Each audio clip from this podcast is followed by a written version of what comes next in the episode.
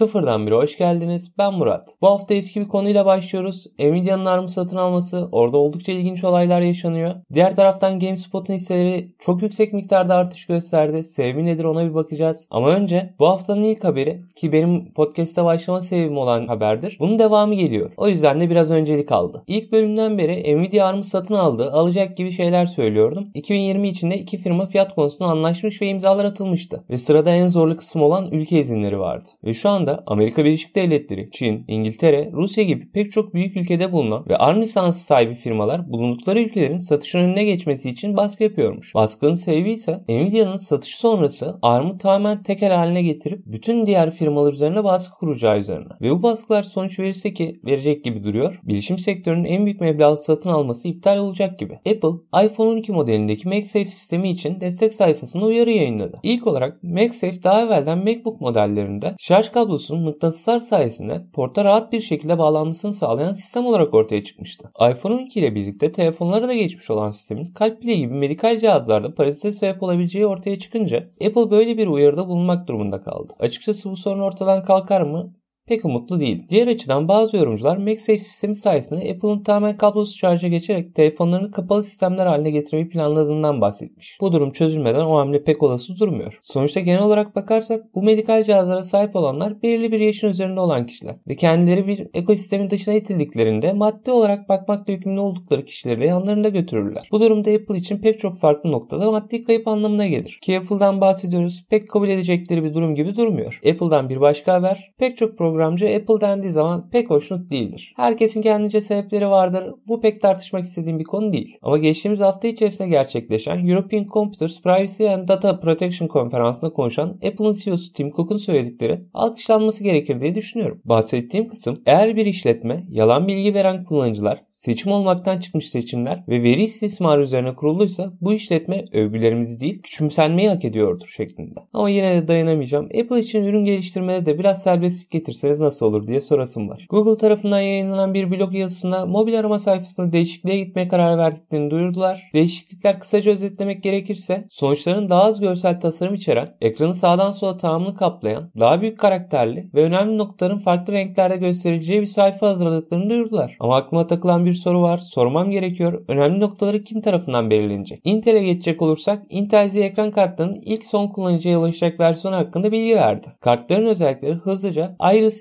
80 Execution Unit 640 çekirdek hızı bilinmiyor 4 GB LPDDR4X RAM'e sahip 25 Watt TDP Iris Max 96 Execution Unit 768 çekirdek 1650 MHz çekirdek hızı 4 GB LPDDR4X RAM 30 Watt TDP Bu arada evet GDDR değil DDR RAM'e sahipler. Diğer yandan bu kartlar OEM bölgesinde olmayacakmış. Yani sistem üreticileri dediğimiz hazır bilgisayar üreten firmalara satılacaklarmış. Asus, Acer, HP, Lenovo aklınıza gelen diğerleri. Ticari olarak doğrudur yanlıştır tartışılır. Ama ekran kartı piyasasında yeni bir oyuncu olarak yerlerini aldılar. Bu arada bu sistemlerden çıkan bir Z ekran kartını elde edebilirseniz sadece 9. nesil ve 10. nesil Intel Core masaüstü işlemciler ve B460, H410, B365 ve H310C Yonga setli anakartları ile uyumlu olarak kullanılabilecek vereceklermiş. Bu da demek oluyor ki AMD veya 8. nesil veya öncesi bir sisteme bu kartı takamayacaksınız. Böyle bir kilitlemeyi niye koydukları açıkçası birazcık tartışılır. Microsoft'un uzun bir süreden beri Windows bilgisayarlardan alıp diğer ürünlere adapte etmeye çalıştığını izledik. Bu sefer onlar çalışmadı, kullanıcılar çalıştı ve işler oldukça ilginç. Twitter kullanıcılarından Gustav Moss, Windows 10X'i Microsoft'un 2015'te çıkartmış olduğu Lumia 950 XL üzerinde çalıştırdığı videoyu yayınladı ve görünüşe göre oldukça akıcı çalışıyor. Tabii işin gerçeği Windows 10X telefonlar için tasarlanmış bir sistem değil. Bu yüzden telefon özelliklerinin pek çoğu çalışmıyor. Ama geçtiğimiz son 1-2 sene içerisinde yaşanan ekran kartı ve CPU bölgesindeki değişimlerden sonra ve Microsoft'un kendi içerisinde son dönemde yaşanan değişiklik değişikliklerden sonra yeni bir döneme girdik. Bunu yeniden deneyebiliriz diyebilirler. Yeni eskiler derken Nokia geri dönüyor. Yok bu sefer şaka değil. Çıkan söylentilere göre bu sene içerisinde 3 ayrı seri tanıtım satışa çıkartacaklarmış. Ve satışa sunuşlar için en son öngörülen tarih Haziran ayı. Ve ilk model olarak Şubat ayı içerisinde giriş seviyesi olacak olan Nokia 1.4'ün satışa çıkması öngörülüyor. Pek çoğumuz Nokia'yı bitti olarak görüyorduk. Birkaç hafta evvel de ayda kurulacak olan GSM şebekesinin sistem kurucusu oldukları ortaya çıktı. Nokia tarafında oldukça ilginç şeyler oluyor gibi. Bir başka telefon üreticisine geçiyoruz. Xiaomi tarafına oldukça ilginç bir haber geldi. Son dönemde büyük firmaların telefon paketlerinden şarj cihazını çıkartmaya başladığını görüyoruz. Xiaomi ise bu yolu farklı bir şekilde seçmiş gibi duruyor. Redmi K40 iki farklı kutu ile satışa çıkacakmış. Bu kutular arasındaki ürün farkı bir kutuda şarj aleti var, diğerinde yok. Ve fiyat olarak iki paket arasındaki farkın şirketin şarj cihazı fiyatlarından az olması bekleniyor. Çok önemli bir adım mı derseniz belki değil. Ama son kullanıcıya seçenek sunmak her zaman iyidir. Ve her zaman ilgi üzerinizde tutar. Bu sadece görsel bir seçenek olsa bile. Türkiye'den bir haberle devam edelim. Savunma Sanayi Başkanı İsmail Demir, Aselsan 3U küp uydusunun SpaceX'in roketiyle yörüngesine başarıyla gönderildiğini açıkladı. Twitter'da yaptığı paylaşımda Aselsan tarafından İstanbul Teknik Üniversitesi ile birlikte yerli ve milli imkanlarla üniversite sanayi işbirliği kapsamında bilimsel amaçlı olarak geliştirilen Aselsan 3U küp uydusu bugün SpaceX'in roketiyle görev yapacağı yörüngesine başarıyla gönderildi dedi. İlginç bir kapışma haberimiz var. İlginç diyorum çünkü daha aktif hale gelmiş iki platformun kapışması Elon Musk'a ait SpaceX ile Jeff Bezos'a ait Kuip'ler arasında yörünge yüksekliği yüzünden ufak çaplı bir yarış sürüyor. SpaceX daha düşük bir yörüngeye uydularını yerleştirebilmek için Amerikan Federal İletişim Komisyonu'na başvurdu. Kuiper ise bu durumun yörünge yüksekliğindeki yoğunluğu arttırarak çarpışma riskini daha yukarıya taşıyacağını ve parazit oranını arttıracağı gerekçeleri göstererek karşı çıkıyor. Ve insanlık artık toprağı değil uzayı da paylaşamaz duruma geldi. Dipnot Kuiper daha üretim aşamasında SpaceX ise kurulum aşamasına geçmiş durumda. Şimdi bu haber esasa bir süredir devam eden bir olaymış. Benim yeni haberim oldu. Olayı kısaca özetlemek gerekirse Reddit kullanıcıları Wall Street'tekilere kafa tutuyorlar. Ben anladığım kadarıyla anlatacağım. Daha ayrıntılı bakmanızı tavsiye ederim. Sonuçta yabancı bir borsa oradaki işlemler nasıl oluyor hiçbir fikrim yok. Türkiye'deki borsayı anlamak bile benim için bayağı bir zor. GameSpot hisseleri Amerika'da adı hiç fonds olarak geçen yatırım şirketlerinin bir kısmı tarafından düşeceği öngörülerek işleme alınmış. Bu noktaya kadar her şey normal. Wall Street'te yaşanması beklenen bir olay. Ama sonrasında Reddit'te yazışan bir grup GameSpot hisselerini alma hareketini başlatıyor. 6-7 dolar civarında işlem gören hisselerin fiyatları 300 dolar üzerine çıkmış durumda. Hatta bir işlemde 400 dolar civarı gördükleri de var. Şimdi bu noktada firmalar aldıkları pozisyonla kâra geçmişler diyebilirsiniz. Ama işin gerçeği bu firmalar hisseleri borç olarak almış durumdalar. Yani eğer hisseler hareket etmezse kazanamazlar. Ve Reddit'ten gelen grup hisseleri satmak yerine elinde tutuyor. Ve unutmayın bu firmalar borçlarını öderken hissenin o anki fiyatından ödeyecekler. Ve şu anki durumda şirketlerin oldukça büyük zararlara uğramasına sebep olacak bir durum. Ve bahsedilenler doğru ise meblağ 70 milyar dolara ulaşmış durumda. Ve son haber Stock Exchange Commission'dan geldi. Ki kendileri Amerika'daki borsalardan sorumlu olan komisyon herhangi bir aracı firma kurallara aykırı davranırsa onlara ceza vermekte sorumlu olan kurum. Habere göre SAC bireysel yatırım yapanlardan istediği şey aracı firmaların herhangi bir şekilde kurallara aykırı davrandığına dair bir belgeye ya da kayda sahiplerse bunu kendileriyle paylaşmaları. Çünkü ben kaydı yaparken